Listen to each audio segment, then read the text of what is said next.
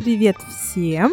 С вами Саша, и это подкаст Russian with Sasha. Друзья, надеюсь, у вас все хорошо, и спасибо вам, что слушаете подкаст, что интересуетесь русским языком и русской культурой. Сегодня выпуск подкаста будет о Москве, о столице России – Возможно, кто-то из вас уже был в Москве. Возможно, кто-то собирается поехать в Москву. И в этом выпуске я расскажу, что советуют посетить в Москве иностранцы, а также о том, что иностранцы советуют попробовать в Москве. Ну что, поехали. И первое место, как это не банально, Красная площадь. Красная площадь. Мне кажется, любой человек, который хочет поехать в Москву, собирается пойти на Красную площадь. А как иначе? Как может быть по-другому? Ведь Красная площадь, Кремль, мавзолей Ленина – это то, благодаря чему Москву знают. Советую посмотреть там все и посетить обязательно башни Кремля. Я советую вам это все посмотреть, потому что мне это советовали посмотреть сами москвичи. Но интересно вот что.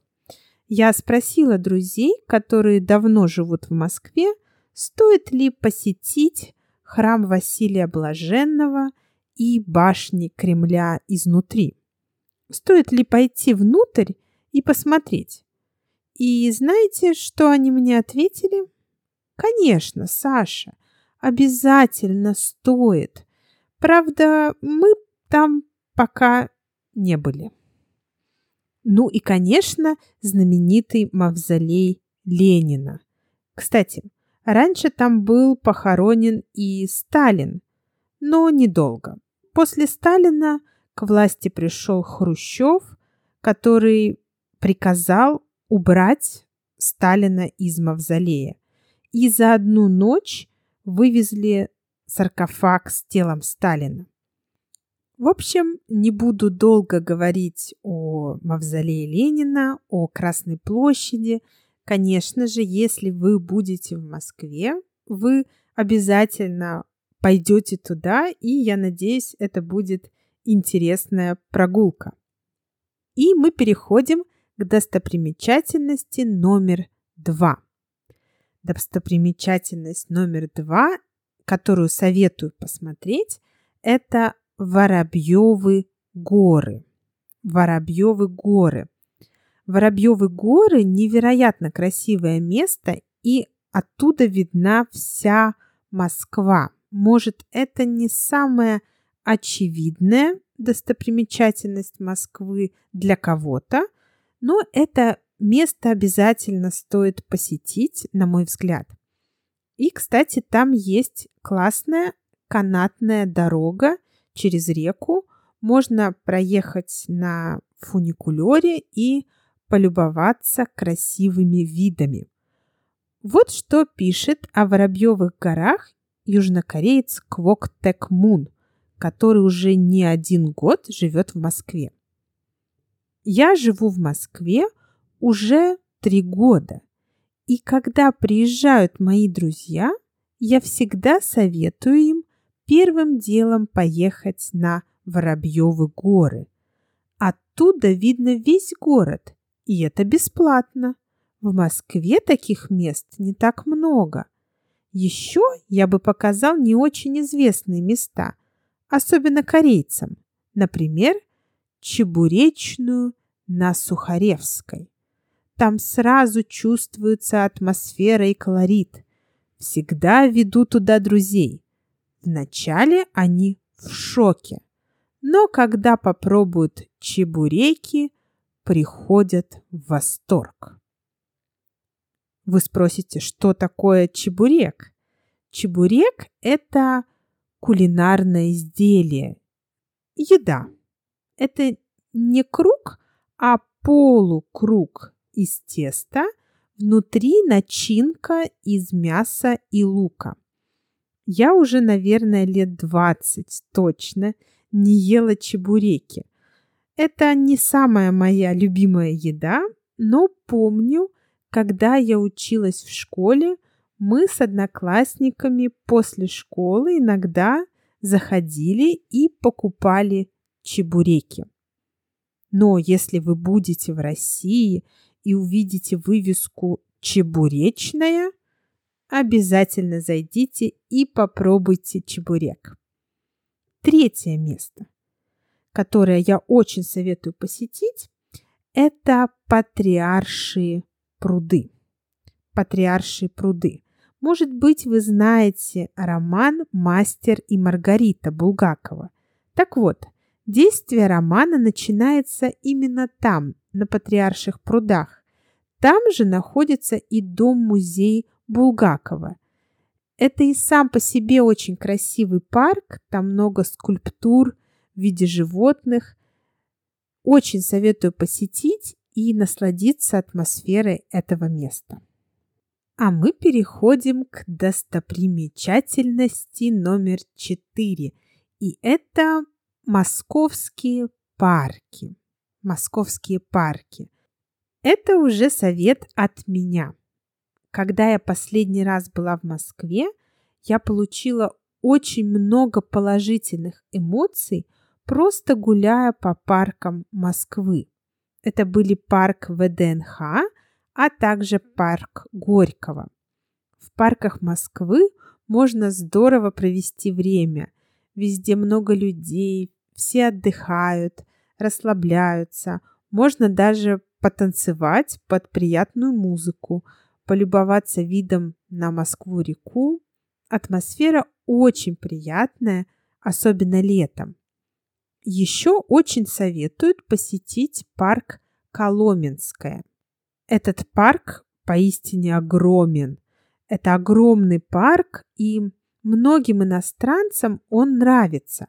Я там не была, от себя ничего сказать не могу, но, судя по фотографиям и по отзывам, это место действительно стоит посетить. Следующая, пятая достопримечательность Москвы – это московское метро. Особенно выделяют станции Киевская, Таганская и Новослободская. Киевская, Таганская и Новослободская. Там очень красиво, и наверняка, если вы будете в Москве, вы будете пользоваться метро. Очень рекомендую изучить разные станции метро. Многие из них действительно красивые. Некоторые станции даже включены в список ЮНЕСКО.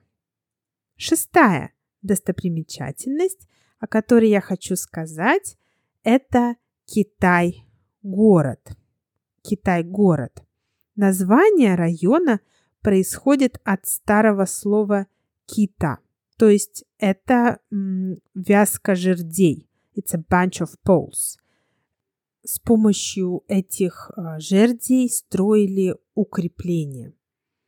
То есть к стране Китай этот район не имеет никакого отношения. Хотя говорят, что количество китайцев которые живут в Китай-городе, недавно возросло, но это связано с тем, что просто количество людей, которые приезжают из Китая, выросло, а не из-за того, что в Китай-городе живут только китайцы. В Китай-городе очень много церквей, которые я советую вам посмотреть. Вы не пожалеете. Это очень красиво. Лично мне еще нравится район Таганка. Мне кажется, там очень атмосферно и можно совершить очень классную прогулку по улочкам Таганки в любое время года. Там чувствуется атмосфера Москвы. Еще одна седьмая достопримечательность Москвы – это парк Зарядье. Ох, сколько москвичей его ненавидят! Кому-то он нравится, кому-то кажется, что нет ничего хуже в Москве, чем этот парк. Мое мнение здорово, когда в самом центре города есть такой зеленый участок, где можно отдохнуть, расслабиться, пообщаться с друзьями с видом на Москву. Парк небольшой, но рельефный, симпатичный. Там много видов растений и деревьев. Мне нравится отдыхать в этом парке, но знаю, что многие москвичи не любят это место. Конечно, вам сложно будет пройти мимо парка Зарядье, потому что он находится в самом сердце Москвы. Обязательно зайдите на мост, который идет прямо из парка, и полюбуйтесь видами Москвы. Под номером 8 у нас храмы и музеи Москвы. Конечно, стоило про них сказать раньше, но так уж получилось. Конечно же, храм Василия Блаженного, храм Христа Спасителя обязательно должен увидеть каждый. И обязательно стоит войти внутрь храмов. Третьяковская галерея, Большой театр, Государственный исторический музей обязательны для посещения, если вы любите музеи и искусство. Мой любимый музей – Пушкинский музей. Этот музей я особенно люблю, потому что он связан с именем Цветаевой, отца знаменитой поэтессы Марины Цветаевой. Мне в этом музее нравится все. И его история, и его сравнительно небольшой размер. Это маленький музей. И атмосфера внутри музея. Очень советую вам посетить это место, если будете в Москве. Наконец-то мы с вами переходим к еде. И на девятом месте у нас поход в гости. Поход в гости. Вот что я прочитала у блогера, который был в Москве. Послушайте. В отличие от большинства европейцев, русские предпочитают общаться с семьей и близкими друзьями за едой или выпивкой именно дома, а с более далекими знакомыми в барах и кафе. Обычно люди приглашают других к себе домой, где уже приготовлены еда и напитки – все, что касается еды, очень важно. Культурные нормы в России не позволяют подавать алкоголь сам по себе, отдельно от еды. И каждая порция алкогольного напитка всегда сопровождается закуской, преимущественно горячим блюдом. В свою очередь предполагается, что каждый гость внесет свою лепту в общий стол. Внести свою лепту – это что-то принести от себя, что-то сделать, как-то помочь. Каждый гость внесет свою лепту в общий стол, принеся что-то наподобие легких закусок или бутылки вина. Даже если хозяин приготовил больше, чем смогут съесть и выпить все гости, считается некрасивым прийти с пустыми руками. Прийти с, пустыми руками в гости значит ничего с собой не принести. Прийти ни с чем. Когда все в сборе, у каждого в бокалах есть что выпить, а в тарелке что съесть. Кто-то произносит тост, и празднование начинается. Все происходит очень неформально и расслабленно. Люди глубоко погружены в разговоры и часто играют в различные, в различные самодеятельные оригинальные игры. Вот вам взгляд иностранца, который был в Москве и ходил в гости к своим русским друзьям. Я согласна с ним.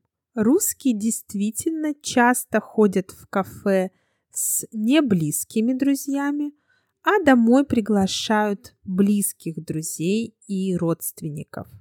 При этом не надо забывать, что русские очень любят иностранцев и всегда зовут их в гости. Да, выпивка, алкоголь всегда идет с едой. Обязательно есть чем закусить. Русские действительно любят много готовить, когда приходят гости. И часто гости не могут съесть все, что приготовили их русские друзья. С такого застолья иностранцы обычно выходят супер сытыми, то есть точно не голодными. И да, мы очень любим задушевные разговоры, мы можем действительно очень долго говорить, общаться и играть в разные игры. Почему нет? Ну и, наконец, если вы любитель баров и ночной жизни, десятый пункт для вас. Например, если вы любитель андеграундной музыки, вот несколько надежных мест, где можно обнаружить настоящий русский музыкальный андеграунд. Это китайский летчик Джауда, сады Вавилона, смена бар и широкую на широкую. Это места, где вы можете услышать русский музыкальный андеграунд. По крайней мере, по крайней мере, многие иностранцы советуют именно эти места. А если вы любитель виски, бар Брюс Бар в Брюсовом переулке для вас. Вот что пишет американка Натали Камровски. Это виски-бар, и там потрясающая команда, очень дружелюбная, они так много знают про виски. Плюс там бывают отличные фолк, блюграсс и другие концерты по выходным. Я часто хожу туда на всю ночь или пропускаю стаканчик по пути куда-нибудь еще.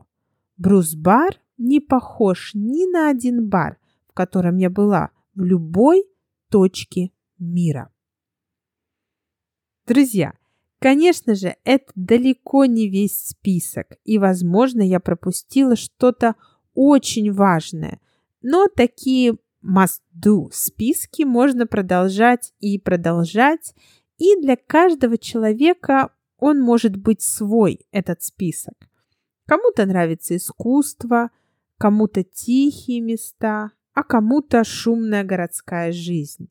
В любом случае – когда речь идет о Москве, я бы посоветовала вам посетить Москву летом и насладиться вечерней и ночной Москвой. Это удивительное и потрясающее зрелище. Москва ночью не засыпает, а становится только красивее.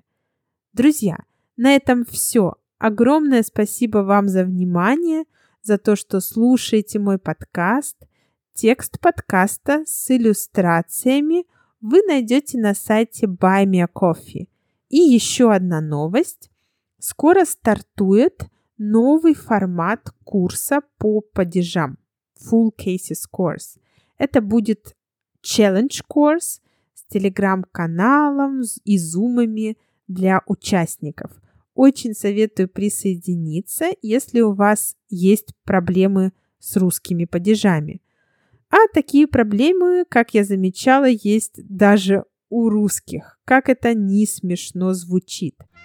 Присоединиться вы можете по ссылке, которая находится в описании этого выпуска.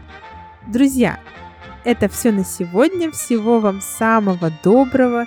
Берегите себя и пока-пока.